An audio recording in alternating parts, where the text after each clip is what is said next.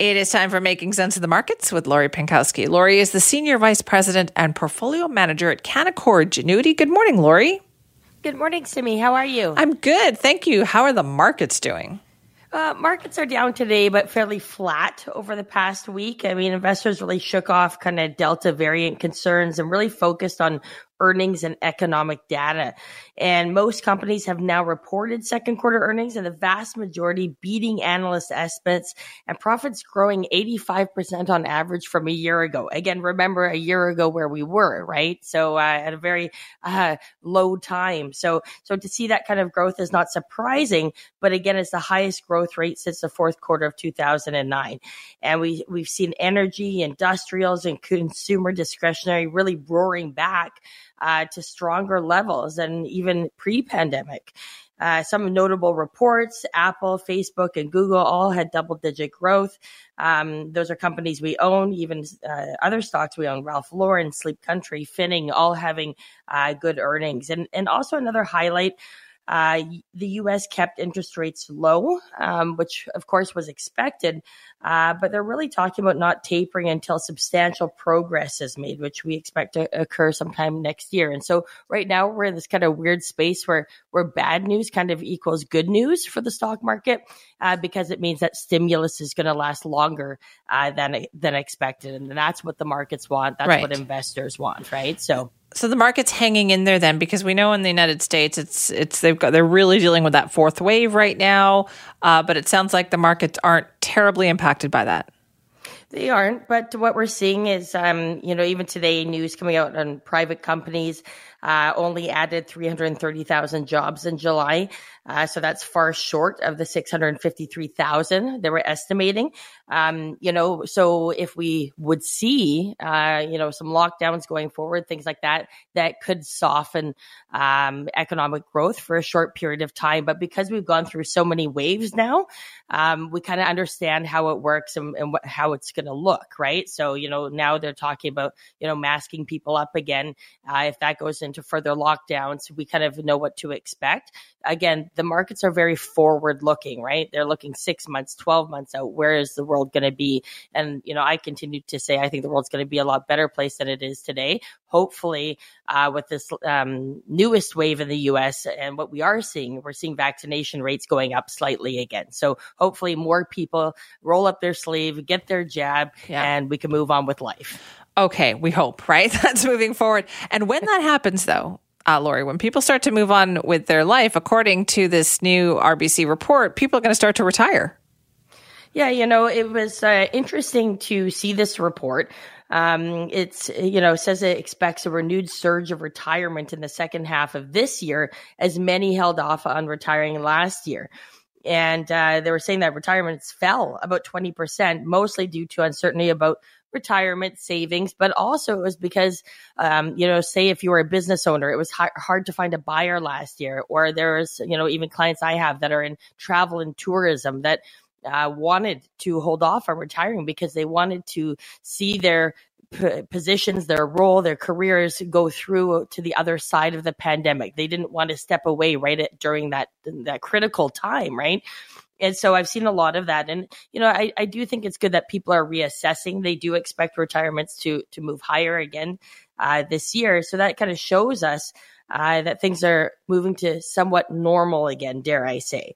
You know, again, you know, we remain optimistic about markets going forward and people's retirement savings. You know, we're looking at economic growth surging after a recession, global growth picking up, expected to be 6% this year um, and corp, uh, corporate earnings are delivering strong results as well. So, so you know what what's happened over the past you know eighteen months or so uh, has been uh, very uncertain. But now that things are kind of getting back in our control a little, uh, people should be looking back at retiring and, and making sure that they have a plan to do so. And I always say, you know, if you have enough money to retire, you've got some hobbies, uh, especially if you still got your health, you know, you should be looking at that. And sometimes full retirement isn't for people, right? Um, uh, going into semi retirement is, is, a better option. You know, scaling back to two, three days a week if you can. You'd be surprised at how many uh, how many employers uh, are open to semi retirement. A lot of people think it's either, you know, you got to be all in or all not, but because you've been there for so many years, they don't want to lose you, right? So,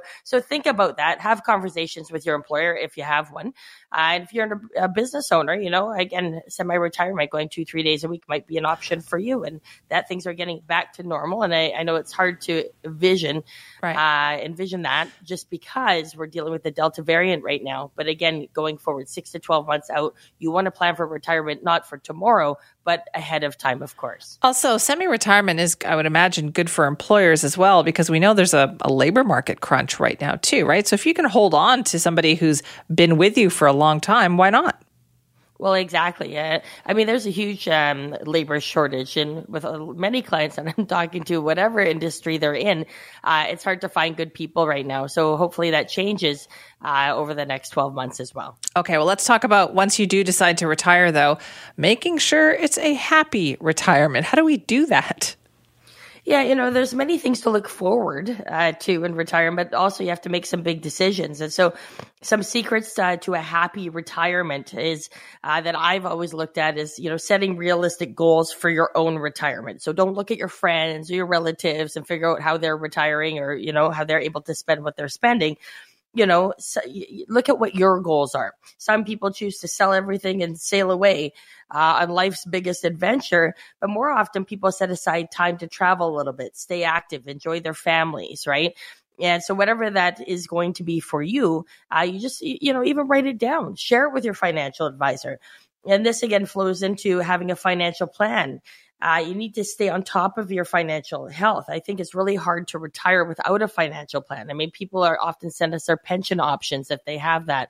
Um, we're talking about how much they want to spend versus how much they should be spending, right? Uh, again, big ticket items. Uh, are you going to be buying a car soon? Do you have to repair your roof? Are you getting a renovation? Are you going to be able to do this if you retire? And are you going to be on a budget or not? I mean, a lot of our clients are not on a budget, um, but again, they're frugal, right? They don't spend a lot, which is fine. And, and more often, we're having conversations about you're not spending enough. What are you going to spend your money on? Especially the last year when you look at spending, it's gone way down. And so, in a financial plan, some of the questions you would ask yourself, you know, how much do you need? Uh, on a monthly basis in order to retire? How much do you want for travel or even possibly early gifting? So helping adult children uh, you know, thinking about care later on in life, or would you sell your house to fund future care? Those are the types of questions that we're asking during the financial plan. Some right. other ones, staying staying healthy, right, and uh, finding your purpose. I think that's really important. I mean, we all try to stay active. I was, you know, talking to a retiree yesterday uh, who's really taking advantage of going on hikes. Uh, you know, although you may need a knee replacement. So, I mean, those are things that you want to think about. You just, I, I have clients even in their 80s who have a trainer. You know, so again, get active, stay healthy, keep your mind healthy, and, and so those are some of the things that we're looking at. Um, being tax savvy is another one, Simi, right? T- tax free savings account contributions. You know, I'm sure that you max yours out. You're working, but even in retirement, uh, you should be looking at maxing out your TFSA. It's one of the best types of accounts we have. Uh, that can protect uh, uh, growth on your assets, and you can also pass it to anybody you want tax free, right? And again, planning for market volatility. It's going to happen you know, whether you're working or in retirement, you just got to be with a team who believes in active management, who's going to protect you in all market conditions.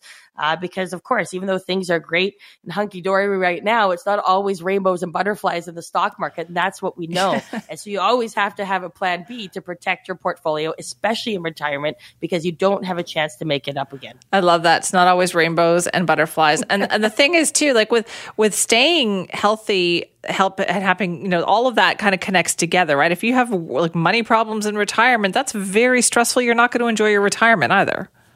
Well exactly. And you know there's uh, you know that's something that you can plan for to make sure you, don't end up in that situation.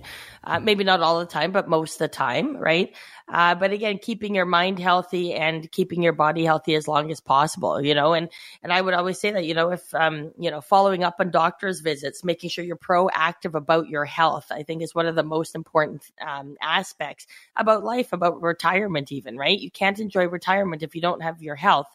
So make sure that uh, you focus on that and, and get checked up, uh, once in a while by yes. the doctor and also with your financial advisor for your financial health. Schedule those checkups. Lori, thank you.